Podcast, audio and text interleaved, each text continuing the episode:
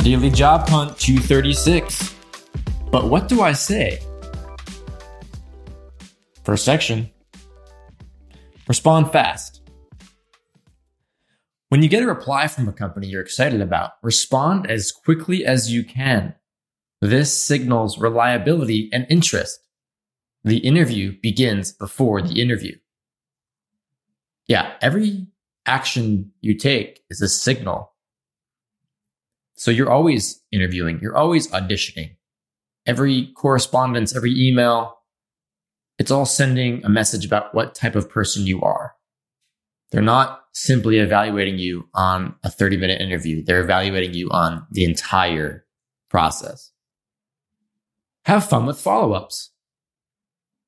What do you say in a follow up email? Especially when it's the fifth or sixth in a thread.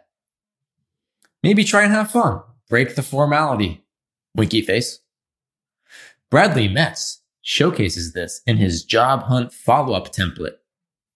There's a link to a Google Doc that we have from Bradley with some templates of emails for how he ran his job hunt a couple years ago for a sales role.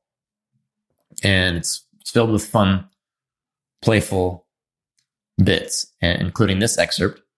As the title at company, I'm sure you're busy choreographing the big talent dance, but I know that just like in sales, persistence is key when you find a really exciting position like this one.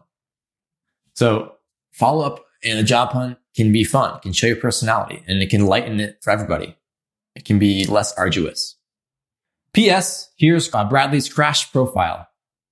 There's a link to crash.co slash Bradley Metz, and you can see what he did when he made a profile when he's on the job hunt. Quote of the day.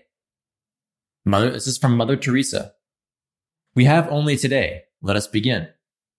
That's it for today's show. Appreciate you listening.